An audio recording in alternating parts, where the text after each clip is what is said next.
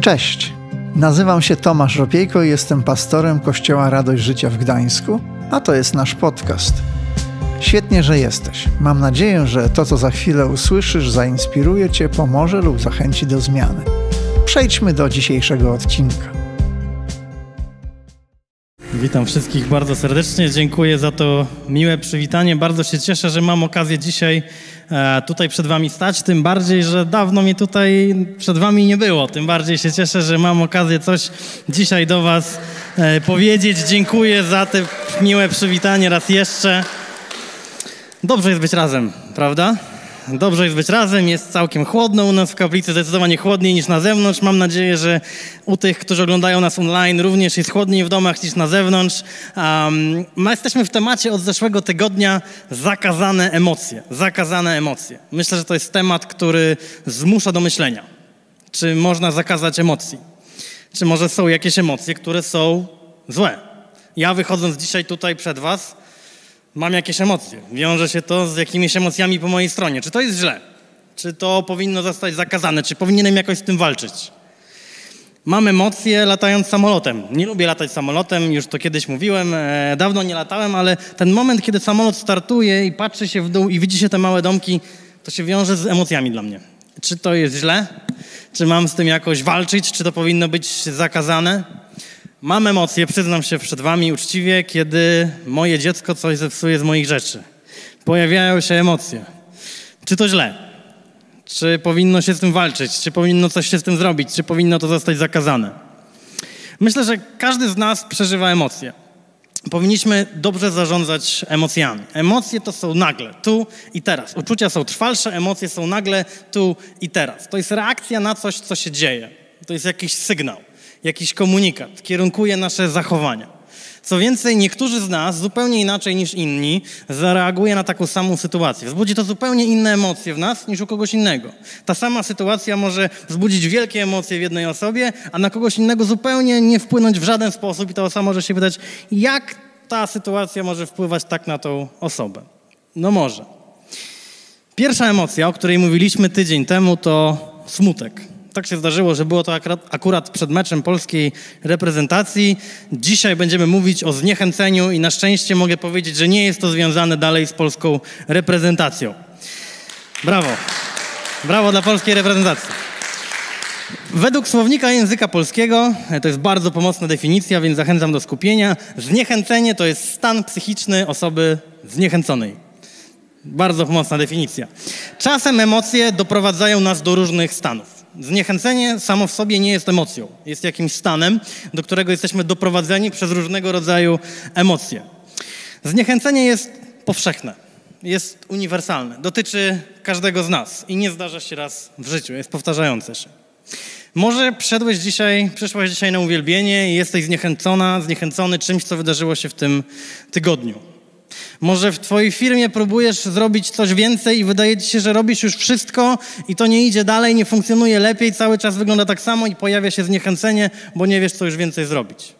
A może jesteś zatrudniona, zatrudniona i dajesz z siebie wszystko, dajesz z siebie 100% i czekasz na ten awans, na premię, podwyżkę, ale nic się nie dzieje, nic się nie zmienia i pojawia się zniechęcenie. A może w małżeństwie cały czas wszystko wygląda tak samo Cały czas nic się nie zmienia. Próbujesz, walczysz, ale nic się nie zmienia. Znaczy nie walczysz ze współmarzonkiem, ale walczysz o to, żeby było lepiej i nic się nie zmienia i pojawia się zniechęcenie. A może w relacji z Bogiem? Cały czas jest dokładnie tak samo. Z czymś się mierzysz, o coś walczysz, o coś się modlisz i nic się nie zmienia. Cały czas jest dokładnie tak samo i po jakimś czasie pojawia się po prostu zniechęcenie.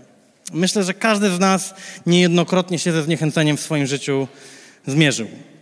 I chciałbym dzisiaj wyciągnąć z księgi Nehemiasza kilka wniosków dotyczących właśnie zniechęcenia. Będą cztery powody, cztery rzeczy, które według mnie najczęściej generują zniechęcenie, które jesteśmy w stanie wyciągnąć z księgi Nehemiasza, ale na szczęście nie będziemy tylko i wyłącznie mówić o powodach. Mamy też dwa rozwiązania, co Nehemiasz zrobił, kiedy pojawiło się zniechęcenie. Zanim jednak zaczniemy czytać księgę Nehemiasza, trzeci, czwarty rozdział, chciałbym nakreślić taki kontekst, co się działo wcześniej, abyśmy wszyscy byli w jednym miejscu. Nehemiasz był człowiekiem, który został urodzony w niewoli niewoli. Został urodzony w niewoli, nigdy nie zaznał wolności, co więcej, nigdy nie widział Jerozolimy, nigdy tam nie był. I po 70 latach niewoli Żydzi dostają możliwość, żeby wrócić do Jerozolimy. I Nehemiasz jest zainteresowany tym, jak wygląda Jerozolima. Jest zainteresowany tym, co tam się dzieje. Nie jest w stanie znieść tego, że mury tego miasta są w ruinie, więc zbiera ludzi i zaczyna odbudowywać mury Jerozolimy.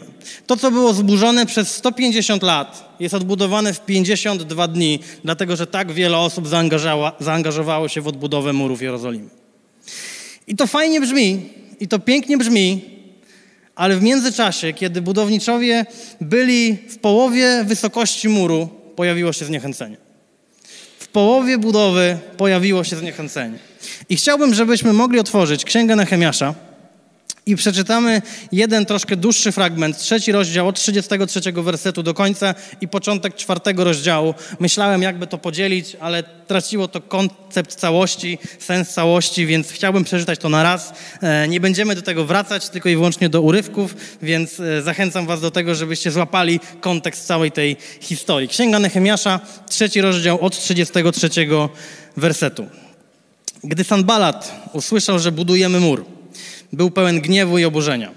Kpił też z Judejczyków. Powiedział nawet w obecności swoich braci oraz wojska samarytańskiego tak. Co ci nędzni Judejczycy wyczyniają? Czy mamy ich tak pozostawić? Czy mają tak składać ofiary? Czy pozwolić im teraz dokończyć? Czy pozwolić im ożywić te gruzy i popioły, bo przecież to wszystko spalone? Tobiasz Ammonita, stojąc przy nim, dorzucił, nawet jeśli zbudują, wystarczy, że lis skoczy na ten mur i rozsypie im się ta budowla z kamieni. Bardzo zachęcające. Przysłuchaj się temu, nasz Boże, bo jesteśmy w pogardzie. Skieruj te obelgi na ich własne głowy. Wydaj ich na łup na wygnaniu. Nie zakrywaj ich winy, nie pozwól, by ich grzech został przed Tobą wymazany, gdyż zachowywali się wobec budujących zaczepnie. W takich okolicznościach pracowaliśmy przy odbudowie i wkrótce cały mur był do połowy powiązany, a lud miał serce do pracy. I to jest pozytywna część tej historii. I zaczynamy rozdział czwarty i to już tak pozytywnie nie jest. Gdy Sanbalat wraz z Tobiaszem, Arabami mieszkańcami Ażdotu, usłyszał, że odbudowa muru Jerozolimy posuwa się do przodu i że już zaczynają wypełniać się wyłomy, był zagniewany i wielce oburzony. Ponadto wszyscy oni zmówili się ze sobą, że wystąpią zbrojnie przeciw Jerozolimie, tak by doprowadzić w niej do niepokojów. Modliliśmy się więc do naszego Boga i ze względu na nich trzymaliśmy straż dniem i nocą.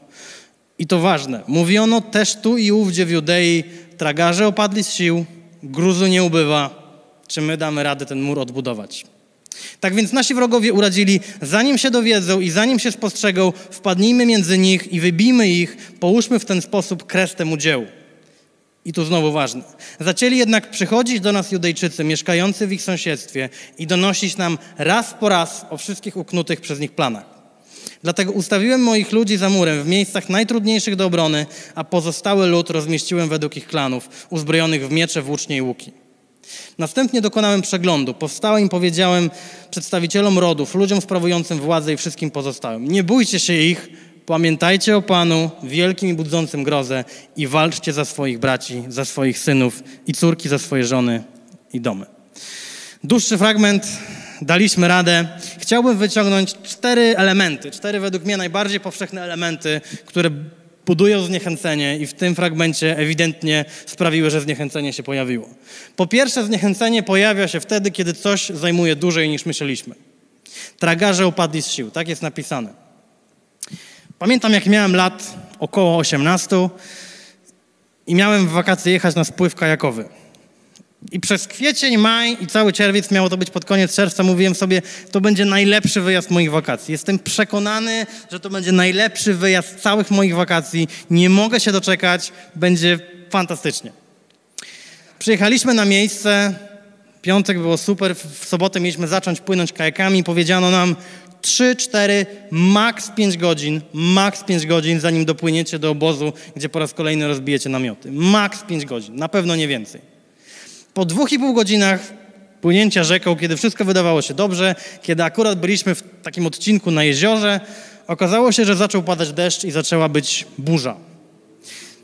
Tak mi się wydaje, tak mi się wydawało, że to nie jest najlepsze miejsce do bycia podczas burzy, więc nie chcieliśmy być na jeziorze, wpłynęliśmy w, jakąś, w jakiś odpływ, jakąś odnogę i zaczęliśmy po prostu płynąć w przód, myśląc, że to akurat tam mamy płynąć. Okazało się, że nie. Dopłynęliśmy do jakiegoś miejsca, z którego nie dało się już wypłynąć, skończyło się, jakiś zaułek, deszcz cały czas padał, burza cały czas była, zaczęło być zimno, ale pomyśleliśmy, no nie będziemy wracać. Więc wzięliśmy te kajaki w ręce i zaczęliśmy chodzić po lesie z kajakami, szukając wyjścia. Maks 5 godzin. Po 10 godzinach, może, dobrze licząc, po 10 godzinach dopłynęliśmy do miejsca. Wielkie zniechęcenie. Wielkie zniechęcenie. Zniechęcamy się, kiedy coś trwa zbyt długo. Najczęściej to zniechęcenie pojawia się w połowie drogi, w połowie wykonania projektu, w połowie budowy wysokości murów, w połowie drogi dzieci pytają, czy to już, czy to jeszcze daleko, w połowie studiów, w połowie projektu. Myślałem, że będzie szybciej. Myślałem, że jakoś to zajmie tylko chwilę, przyjdę, zrobię, wyjdę, a tu okazuje się, że nie, że trwa to zdecydowanie dłużej niż byśmy planowali. Łatwiej jest coś zacząć, niż coś skończyć. Łatwiej jest w coś wejść, niż z tego wyjść. Łatwo jest się zapisać na siłownię, coś o tym wiem, ciężej jest tam zostać na dłużej. Łatwo jest powiedzieć oświadczam na ślubie, a czym innym jest tydzień po tygodniu, miesiąc po miesiącu i rok po roku funkcjonować w małżeństwie. Ekscytujące jest rozpoczęcie nowej służby. Trudniejszym jest być w niej na dłużej. Łatwiej jest wejść w długi niż z długów wyjść. Łatwiej jest coś postanowić, trudniej jest się tego trzymać, bo w pewnym momencie dochodzimy do wniosku, to już trwa zdecydowanie za długo. To już trwa zdecydowanie za długo. I kiedy coś zajmuje zdecydowanie za dużo czasu w stosunku do tego, co byśmy oczekiwali, nagle pojawia się zmęczenie, a zmęczenie prowadzi do zniechęcenia tej historii lud Izraela, oni są zmęczeni, są fizycznie zmęczeni, tracą entuzjazm, tracą energię, są po prostu wypaleni. Bóg w swoim koncepcie, w swoim założeniu siódmego dnia odpoczął. Siódmego dnia odpoczął. Rolnicy, kiedy obsiewają swoje pola, co siódmy rok dają odpocząć glebie, po to, aby w kolejnych latach mogły wydawać zdecydowanie lepszy plon. Mają świadomość, że ziemia potrzebuje odpocząć. Bóg miał świadomość, że potrzebny jest odpoczynek. Dzisiaj żyjemy w świecie, w którym tak naprawdę nie ma czasu odpocząć. Co więcej, nie ma czasu, żeby stanąć na chwilę, powiedzieć stop i zastanowić się, przemyśleć nad tym, co robimy, jak robimy i dlaczego to robimy. Zmęczenie powoduje zniechęcenie. Pierwszy powód, który spowodował zniechęcenie w ludzie Izraela, który odbudowywał mur, to trwało zdecydowanie dłużej niż zakładali. Drugi powód. Kiedy coś jest bardziej skomplikowane niż oczekiwaliśmy. Zniechęcenie pojawia się, kiedy coś jest bardziej skomplikowane niż oczekiwaliśmy. Gruzu nie ubywa. Tak jest napisane w czwartym wersecie. Pamiętam, jak byłem jeszcze bardzo młody, bo może nie wypada powiedzieć młody. Pamiętam, jak byłem jeszcze bardzo młody i po raz pierwszy w życiu miałem nagłośnić spotkanie młodzieżowe tam za konsolą. Zdarzyło się to przez przypadek, bo po prostu osoba, która miała to zrobić, nie przyszła, więc byłem całkowicie nieprzygotowany, żeby to robić. Właściwie nie wiedziałem nic. Powiedziano mi, wystarczy, że klikniesz tu, klikniesz tu jakoś to będzie, będzie działać. Okazało się, że kliknąłem tam i kliknąłem tu i nie działało. I zespół czekał, ludzie czekali i nic nie działało. Ja nie miałem zielonego pojęcia, co mam zrobić. Zdecydowanie bardziej skomplikowane niż zakładałem, pojawiło się zniechęcenie. Spotkaliście się kiedyś z czymś takim, że coś było zdecydowanie bardziej skomplikowane niż oczekiwaliście? Wiesz, jak są te szafki z Ikei, jest napisane 45 minut. To nigdy nie trwa 45 minut. Ja patrzę na ten karton, 45 minut, super, mam cały wieczór wolny. Złożę, nigdy w życiu mi się tak nie udało. Wychowywanie dzieci, nauka języka obcego, chrześcijaństwo, życie z Bogiem, relacje z innymi, małżeństwo, bardziej skomplikowane niż oczekiwaliśmy na początku. Zaczynasz projekt i okazuje się, że nie tylko i wyłącznie jest dłużej, ale jest też trudniej. I pojawia się frustracja. Zmęczenie i frustracja powodują zniechęcenie. I próbujemy coś robić, i próbujemy w jakiś sposób coś stworzyć, i nagle po sześciu czy siedmiu godzinach, albo po jakimś dłuższym czasie dochodzimy do wniosku, że to całkowicie nie tak, że to trzeba by zrobić zupełnie inaczej, i chcielibyśmy wiedzieć wcześniej to, co wiemy teraz, ale niestety tej możliwości nie ma. Zyskalibyśmy tak dużo, tak dużo czasu, tak dużo wiedzy, tak dalej moglibyśmy być, ale nie da się cofnąć czasu i pojawia się zniechęcenie, bo nie tak miało być. No nie tak miało być. Jednak okazuje się, że prowadzenie firmy jest zdecydowanie bardziej skomplikowane niż byśmy to oczekiwali na początku i pojawia się zniechęcenie. Jednak praca może w tej firmie, w której jesteśmy, okazuje się, że jest trudniejsza i bardziej skomplikowana niż byśmy myśleli na początku i pojawia się zniechęcenie. Jednak Życie w małżeństwie jest zdecydowanie bardziej skomplikowane niż byśmy zakładali na początku, więc pojawia się zniechęcenie, bo nikt nam nie powiedział, bo nikt nas nie ostrzegł. Jednak wychowywanie dzieci, coś o tym wiem, jest zdecydowanie bardziej skomplikowane niż byśmy zakładali na początku. Jednak pomoc drugiemu człowiekowi jest zdecydowanie bardziej trudna niż byśmy zakładali na początku. Jednak nie umiem go wysłuchać, jednak nie umiem mu pomóc, jednak nie umiem go zrozumieć. To jest zdecydowanie bardziej skomplikowane niż zakładałem na początku. To jest drugi powód, który powoduje zniechęcenie. Pierwszy, kiedy coś trwa dłużej niż zakładaliśmy i kiedy coś jest trudniejsze niż oczekiwaliśmy. Trzeci powód. Damy jeszcze radę? Trzeci powód? Tak? Jesteście jeszcze tutaj? Wiem, że robi się coraz cieplej. Jest, super, pastor jest z nami ekstra. Kiedy zaczynam wątpić w swoje umiejętności, pojawia się pytanie, czy my damy radę ten mur odbudować. Skąd to w ogóle pytanie się wzięło? Przecież właśnie zbudowali połowę muru i pojawia się pytanie, czy my damy radę ten mur odbudować. Rozumiem, gdyby ktoś te pytanie zadał na początku, przed projektem, zanim zaczął, ale w połowie przecież im wychodzi, przecież to jakoś funkcjonuje. No ale pojawia się pytanie, czy my w ogóle damy radę ten mur odbudować? Pamiętam, jak, jak byłem liderem młodzieżowym, to kilka lat trwało, chyba sześć, jeśli dobrze pamiętam. To były takie momenty, kiedy dochodziłem właśnie do takich wniosków. Nie wiem, nie rozumiem, nie potrafię, Spotykałem się z historiami, których oczywiście nie opowiem, ale gdybym powiedział, to pewnie niektórzy z Was by się złapali za głowę. Różnego rodzaju konflikty i trudności. I pojawiała się myśl, nie jestem w stanie temu komuś pomóc. Nie wiem, jak to zrobić, nie umiem, nie potrafię. I pojawiało się zniechęcenie. Czasem czułem się jak policjant w historii, w której idzie pomóc samobójcy, który chce skoczyć z mostu i krzyczy do niego zaczekaj, zatrzymaj się, poczekaj chwilę, porozmawiajmy, e, chcę ciebie wysłuchać i policjant siada koło niego i ten człowiek zaczyna opowiadać mu całą historię swojego życia, wszystkie problemy, wszystko z czym się mierzył, jak wyglądała jego historia życia, co to spowodowało w jego życiu teraz i tak naprawdę zamiast obaj zejść, obaj skaczą. Ja tak się czułem. Czasami tak się czułem. Ale ktoś kiedyś jednak powiedział, że trzy najważniejsze elementy w służbie młodzieży. Po pierwsze ich kochać, po drugie ich kochać i po trzecie ich kochać. Być przy nich. Nie neguję umiejętności, nie neguję wiedzy, nie neguję doświadczenia, ale dzisiaj myślę, że najbardziej brakuje ludzi, którzy są gotowi kochać. Bezinteresownie, tak po prostu, kochać drugiego człowieka. Wesprzeć, pocieszyć, wysłuchać, może wziąć odpowiedzialność. Tak bardzo czasem brakuje ludzi, którzy są gotowi bezinteresownie kochać. W tym świecie, który tak biegnie, który tak dąży do zdobycia własnych celów, najbardziej myślę, brakuje ludzi, którzy po prostu są gotowi kochać. Za nic. Tak po prostu, drugiego człowieka, idąc za przykładem Jezusa.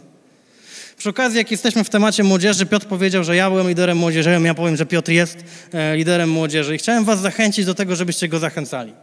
Mam świadomość tego, z czym to się je, mam świadomość, ile to kosztuje, jak wielkie poświęcenie to jest, więc chciałbym zachęcić Was, żebyście zachęcali go, bo myślę, że jest wielka wartość w tym, co robi.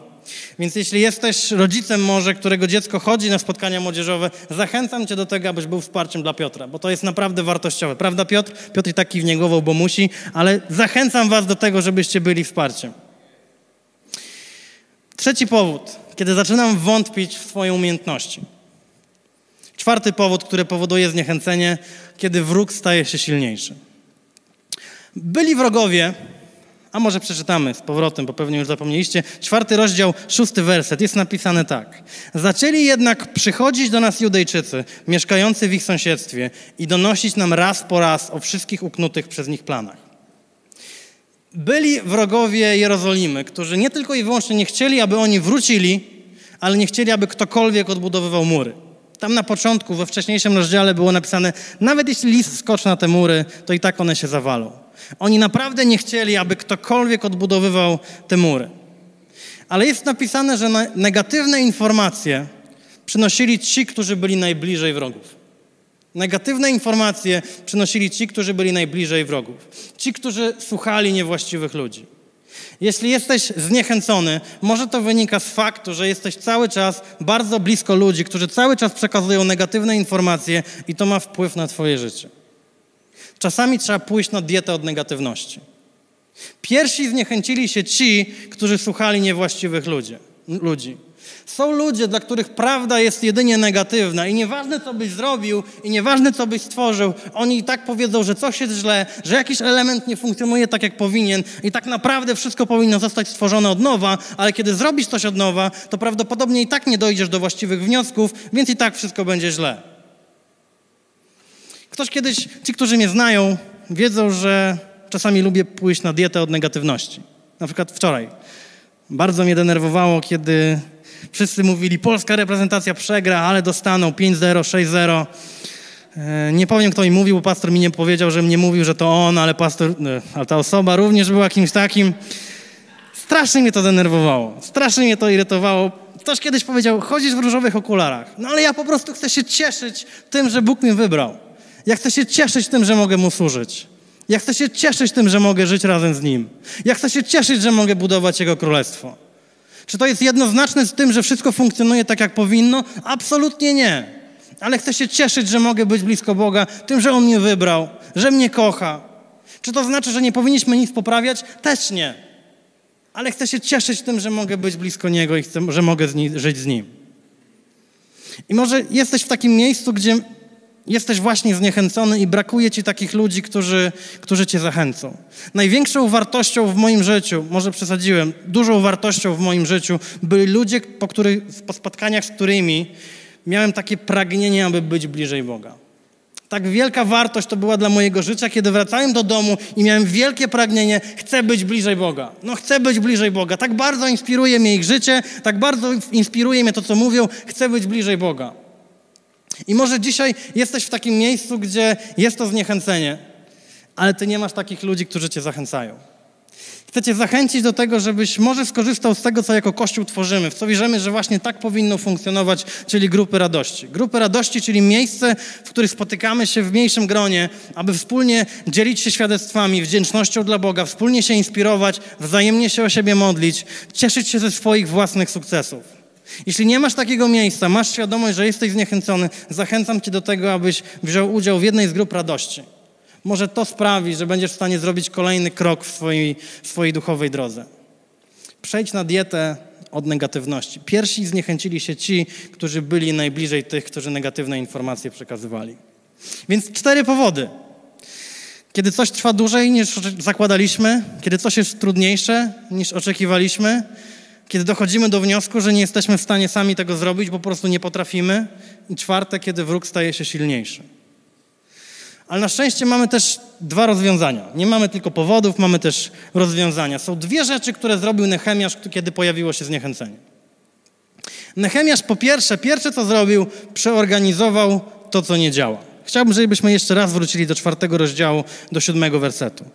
Dlatego ustawiłem moich ludzi za murem w miejscach najtrudniejszych do obrony, a pozostały lud rozmieściłem według ich klanów uzbrojonych w miecze, włócznie i łuki. Wiedział, Nehemiasz wiedział o tym, że lud jest zniechęcony, bo boi się tego, że wróg przyjdzie i ich zaatakuje. Więc Nehemiasz przeorganizowuje to, co nie działa, co znaczy połowa ludzi będzie teraz stać w obronie, będzie warować, a połowa ludzi będzie budować i potem nastąpi zmiana Jedni i ci, którzy budowali, będą bronić, a ci, którzy bronili, będą budować. Przeorganizował to, co nie działa. Jest nowy plan, ale nie zmienili celu. Zmienili strategię. Cokolwiek sprawia, że jesteś zniechęcony, nie musi to znaczyć, że musisz zrezygnować z tego, co robić, ale może znaczy, że robisz to w niewłaściwy sposób. Może są rzeczy w Twoim życiu, które widzisz, że Zamiast prowadzić się w pewnym kierunku, to bardziej cię frustrują. Coś nie działa, coś nie funkcjonuje tak, jak trzeba. Może czas zastanowić się nad tym, jak. Nie czy, ale jak. Nie mówię, żeby nigdy nie zastanawiać się nad tym, czy, ale chciałbym zachęcić, abyśmy częściej zastanawiali się nad tym, jak.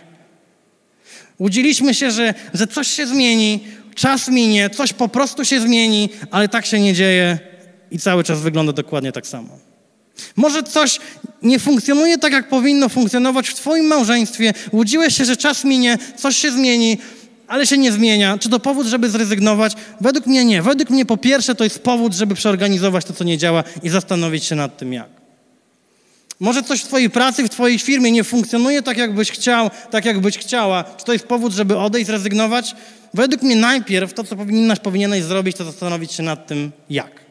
Czy może warto by coś zmienić? Czy może lepiej było podejść do tego zupełnie inaczej? Pierwsze, co zrobił Nehemiasz, to przeorganizował to, co nie działa. To była pierwsza rzecz, którą zrobił.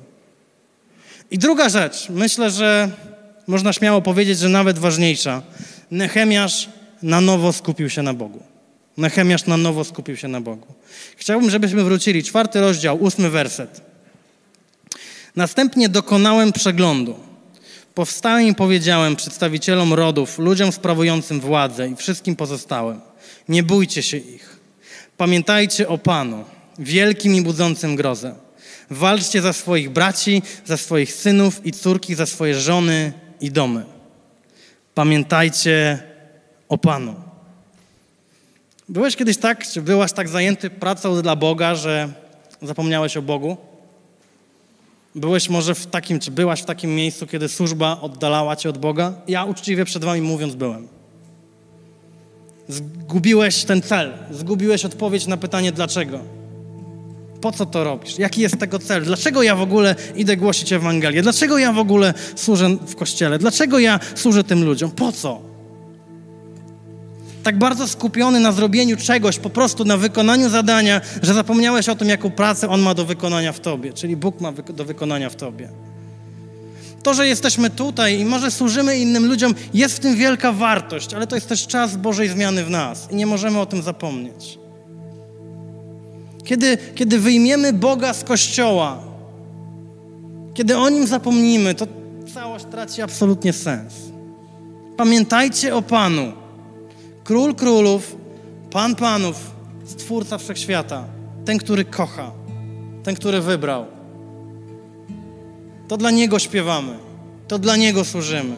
Jeśli będziemy skupieni tylko i wyłącznie na tym, żeby pewne funkcjonow rzeczy funkcjonowały tak, jak powinny funkcjonować, i to będzie dla nas najważniejsze, to w pewnym momencie pojawi się zniechęcenie, bo, bo zapomnimy o tym, który jest najważniejszy, i po prostu będziemy robić pewne rzeczy. A to nie o to w tym chodzi. Kiedy Dawid był zniechęcony, tak mówi Boże Słowo, zachęcił się w Bogu. Tak mówi Boże Słowo. Pamiętaj o Bogu. Pamiętaj o Bożej dobroci w przyszłości. Pamiętaj o Bożej bliskości teraz i pamiętaj o Bożej mocy w przyszłości. Spędzaj więcej czasu z Bożym Słowem. To ono odświeża, to ono odbudowuje. Może próbujesz coś naprawić w swoim życiu i dochodzisz do takiego wniosku, że za każdym razem, kiedy robisz jeden krok w przód, to jednocześnie robisz trzy kroki w tył i nie rozumiesz czemu i nie rozumiesz dlaczego i czujesz się gorszy, bo czujesz się zniechęcony. Po prostu cię to przytłacza. Nawet najbardziej Boży ludzie bywają zniechęceni. Mojżesz był wielokrotnie zniechęcony, tak jest opisane w Bożym Słowie. Dawid, czytamy psalmy, widzimy, przez co przechodził. Eliasz był tak zniechęcony, że chciał umrzeć. Paweł był zniechęcony. Nawet pastor był zniechęcony czasem. Tak myślę. Lista jest dłuższa. Można tak wymieniać i wymieniać i wymieniać dalej. To nie znaczy, że coś się zawaliło, że jesteś gorszy, że nie nadajesz się do czegoś. Tak po prostu jest. To jest codzienne, to jest normalne, to jest standardowe i to jest Boża odpowiedź na to, co można w takiej sytuacji zrobić. I pytanie, z którym chciałbym pojawić się dzisiaj tutaj, to pytanie, co powoduje, że jesteś zniechęcony? co wiesz, że Bóg chce przez ciebie zrobić, ale cały czas to odkładasz? Co jest niedokończone w Twoim życiu? Chciałem, żeby dzisiaj był taki dzień, kiedy w tym świecie, którym tak bardzo biegnie do przodu, w którym nie ma na nic czasu, zatrzymać się, powiedzieć stop i na nowo zastanowić się nad pewnymi kwestiami, które tak wyglądają w naszym życiu. Wierzę, że w Bogu jest radość. Wierzę, że w Bogu jest odpowiedź. Wierzę, że w Bogu jest rozwiązanie.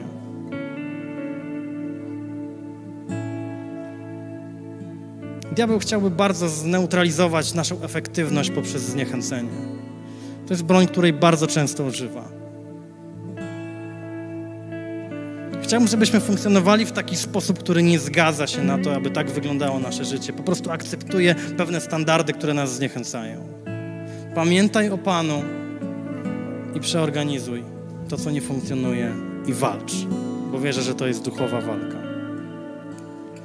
I chciałem na, na sam koniec zachęcić nas do tego, żebyśmy mogli się wspólnie pomodlić. Zachęcić nas do tego, żebyśmy mogli powstać.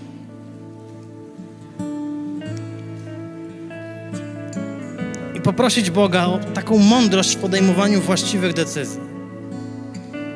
O mądrość w naszym codziennym życiu i funkcjonowali, funkcjonowaniu, abyśmy wiedzieli, co ewentualnie zmienić i abyśmy nie zapominali o tym, kim On jest i dla kogo żyjemy i dla kogo funkcjonujemy.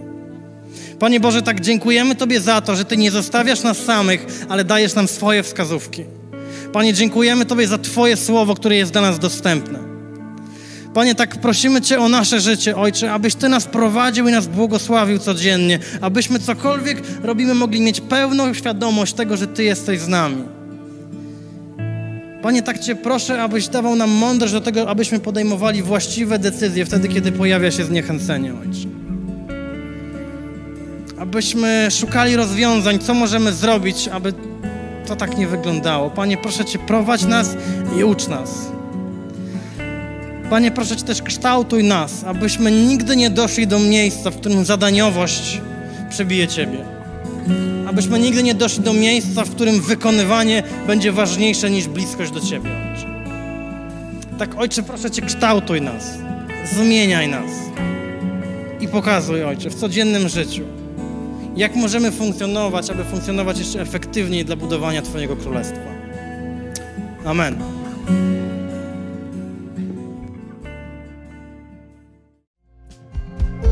Dzięki, że zostałeś z nami do końca.